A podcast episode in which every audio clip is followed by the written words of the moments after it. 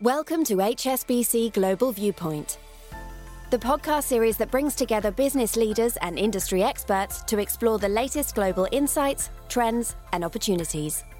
Make sure you're subscribed to stay up to date with new episodes. Thanks for listening, and now on to today's show.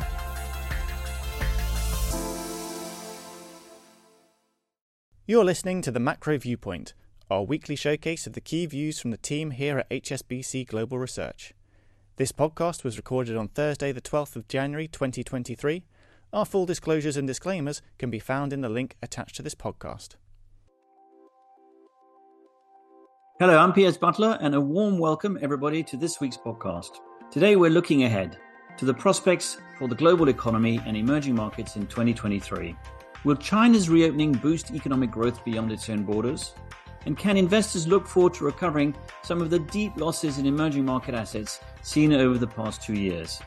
To discuss this and more, I'm joined in the studio by Janet Henry, Global Chief Economist, and Murat Organ, Global Head of Emerging Markets Research. Janet and Murat, welcome to the podcast, and Happy New Year. Happy New Year, Piers. Thank you, Piers. Happy New Year. So, Janet, if I can start with you, what are the key factors affecting your forecast for twenty twenty-three? Well, there are lots of factors. Of course, we've, with the rise in inflation over the course of the last year and the higher than expected increase in interest rates, the impact of monetary tightening is evidently um, coming through in terms of housing markets, both in terms of the, the stretched affordability, um, in terms of debt service costs, and that slowdown in housing markets feeding through in related spending. And also, there are signs that the global industrial cycle is rolling over. That's partly explained by the shift from service sector to goods-related spending. So anyone dependent on exports is unlikely to see such support coming through there, as well as some of the other uncertainties which are weighing on the outlook for investment spending will also be impacting in terms of weak um, trade growth. But of course, we do have some potential upside at some point in twenty twenty-three to the global economy from the impact of the reopening in China and the policy stimulus that's feeding through in terms of, of stabilising the property market. But the timing is obviously quite uncertain. In our forecast, we get the best of the rebound in China coming through probably in the second quarter and third quarter of twenty twenty-three. And over time, there are a lot of economies, particularly in the Asian region, that are going to benefit from the tourism effect coming through from China as well. And that's a good opportunity to bring Murat in, because that China reopening is likely to have quite a significant impact for emerging markets. Can you give us a view on that, Murat? Of course. Well, I mean, obviously, to start with, emerging market financial assets, they suffered deep negative returns for two consecutive years. And this has been the result of a very worrisome external backdrop because of all the reasons Janet has mentioned very rightly. Uh, and not surprisingly, we had frequent episodes of elevated stress in financial markets and significant outflows. But we think a repeat of such an adverse external climate looks unlikely. And one of the reasons is, as you said, China reopening and obviously falling inflation as well. And these two should help emerging market assets to recover some part of their losses uh, of the last two years, at least in the early phases of twenty twenty-three. The technical picture is also favorable, with uh, better valuations, you know, lower positioning of securities holdings of non-resident investors, and high cash levels of institutions should also help with a solid start. Now, we've seen in the financial headlines a lot of commentary about markets starting to discount inflation peaking and interest rates potentially coming down as things get back under control. Is there a risk that investors get carried away with this positive story? Yes, there is a possibility, clearly. We've seen, I think, evidence that inflation probably has peaked in most economies. In the U S economy, we've already seen it fall from over nine percent to over seven percent and, and probably um, set to fall below that um, in, in December and on into January, helped by the fallback that we've seen in the oil prices um, and also some heavy discounting um, by retailers. Inventories are at quite high levels, so we may continue to see some downside surprises in the coming months. So they may extrapolate that and obviously get excited that we're going to get not just rate cuts in the second half of twenty twenty-three, but perhaps some quite aggressive ones. So where they, they are in danger of getting overly optimistic is extrapolating too far. The fact is we are getting some good news from here as long as oil prices stay low and the current trend continues, but There are structural drivers of inflation too. And for central banks, of course, um, there is the ongoing concern about the impact of labour markets. You don't need a full wage price spiral to be concerned about inflation, but labour markets and wage growth can lag um, the fallback in inflation, and inflation could stay stickier somewhat longer than markets seem to be expecting. So a peak in rates doesn't mean that they're quickly going to be cut. We could see interest rates on hold for quite an extended period. And Murat, your latest edition of the Emerging Market Sentiment Survey gave quite a positive reading, didn't it? I mean, it did for sure. And obviously, it's been a solid start for E M, and it may carry on for a while, as we discuss in our reports. But then we also don't foresee all of twenty twenty-three will be a smooth ride for E M risk appetite either. I mean, as the year progresses, many complications could resurface. For one thing, and related to what Janet said about inflation, global monetary policy could still disappoint, led by the Federal Reserve. Janet and her team, they're not looking for a rate cut from the Fed until the second quarter of twenty twenty-four, which obviously matters a lot for E M, whereas the markets are betting on a pivot in the second half of the year.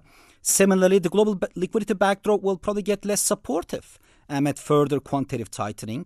And we established a pretty strong lagged correlation between the rate of change of global liquidity and financial flows to E M, which in the end dictate E M financial conditions. And finally, you know, Chinese recovery and rebound might be very strong.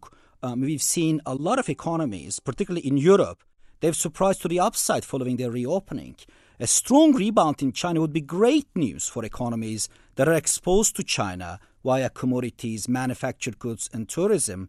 But it could also cause huge complications for global disinflation efforts, especially at a time like towards the second half of the year when the base effect-driven falls in inflation would be exhausted. And Janet, what keeps you up at night? What worries you most about your twenty twenty-three forecasts? Plenty, um, Piers, and, and certainly um, Murat touched on some of them already. There, there are risks relating to China. There are some big upside risks. Uh, most economies in the world, when they reopen, have actually had a much stronger rebound in pent-up demand um, than certainly we anticipated coming through. That could happen in China as well. But there are also downside risks, um, both from COVID and from the property sector. We've got the ongoing uncertainty related to, to Russia and Ukraine um, as to whether it, it continues in the current situation or whether there's a possible resolution, or indeed whether there is some deterioration on the gas price front. At the moment, gas prices are now back below at the wholesale level, pre-invasion levels. We've had a mild winter, storage levels are high. Um, twelve months from now, it could be a different world, to the upside or the downside. And I think for central banks, the key risk to our forecast is obviously labour markets. We've got the last rate rise, one more fifty basis point rise from the Federal Reserve in February. But um, the reason we don't have them continue to tighten into the second quarter is we expect the labour market to be loosening by then. If it isn't, then obviously the Fed could end up tightening considerably more. And would you add the dollar to your list of risks? Yes, I would. We have seen the dollar strengthen quite a lot over the last year or so, but recently that dollar overvaluation seems to be reducing to some degree, and certainly Murat talked about some of the benefits to the emerging markets um, if that were to continue. If we were to see um, a renewed resurgence in the dollar become increasingly overvalued, then that would start to pressurise some of the emerging economies in particular, um, who finally started to see some relief um, in terms of currency depreciation and the need to continue tightening policy. Murat, if some of those risks that Janet talked about materialise, what would be the impact on emerging markets? We see the risks to growth quite balanced in both directions. I mean, we talked about a strong rebound in China, which obviously would help a lot to many emerging markets that are exposed to China but complicate disinflation efforts. The opposite is also possible, namely the soft landing hopes could be dashed in the event that aggressive monetary tightening earlier combined with elevated policy rates for longer or even further rate hikes could weaken the global economic activity with a lag. And actually emerging markets on their part, they have very little room to stimulate growth because the real interest rates are already low and fiscal impulses are forecast to be negative for most E M economies in twenty twenty-three. And just to finish, Murat, the E M space is very broad. Where do you see the relative outperformers?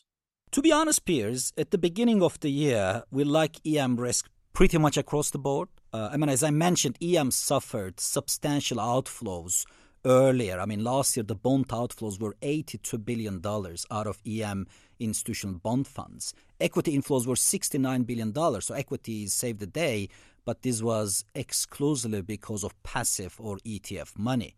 So huge outflows and two consecutive years of deep negative returns.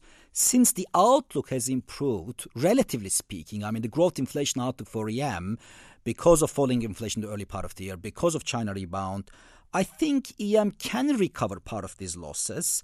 Uh, the technical picture is favorable. The returns are more attractive. Uh, and the cash levels are higher. So we like E M risk in the beginning of the year across the board. But then China rebound will probably help commodity producers also, you know, in various regions. It's only like in the latter part of the year when the complications we mentioned, if they were to resurface, then perhaps investors have to be a little bit more conservative.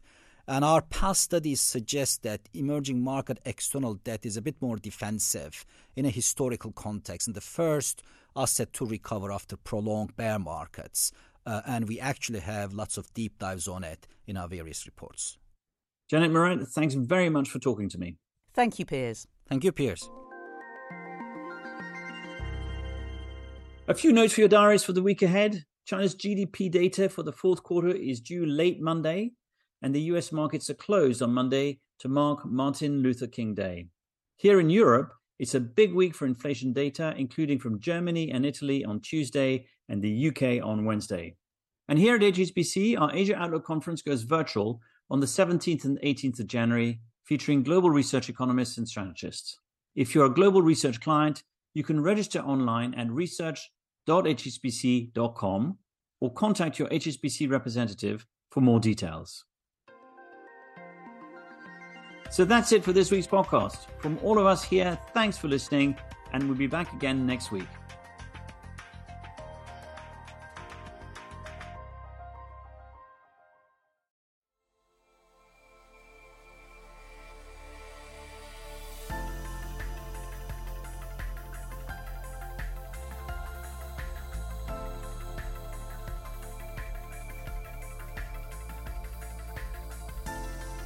Thank you for joining us at H S B C Global Viewpoint.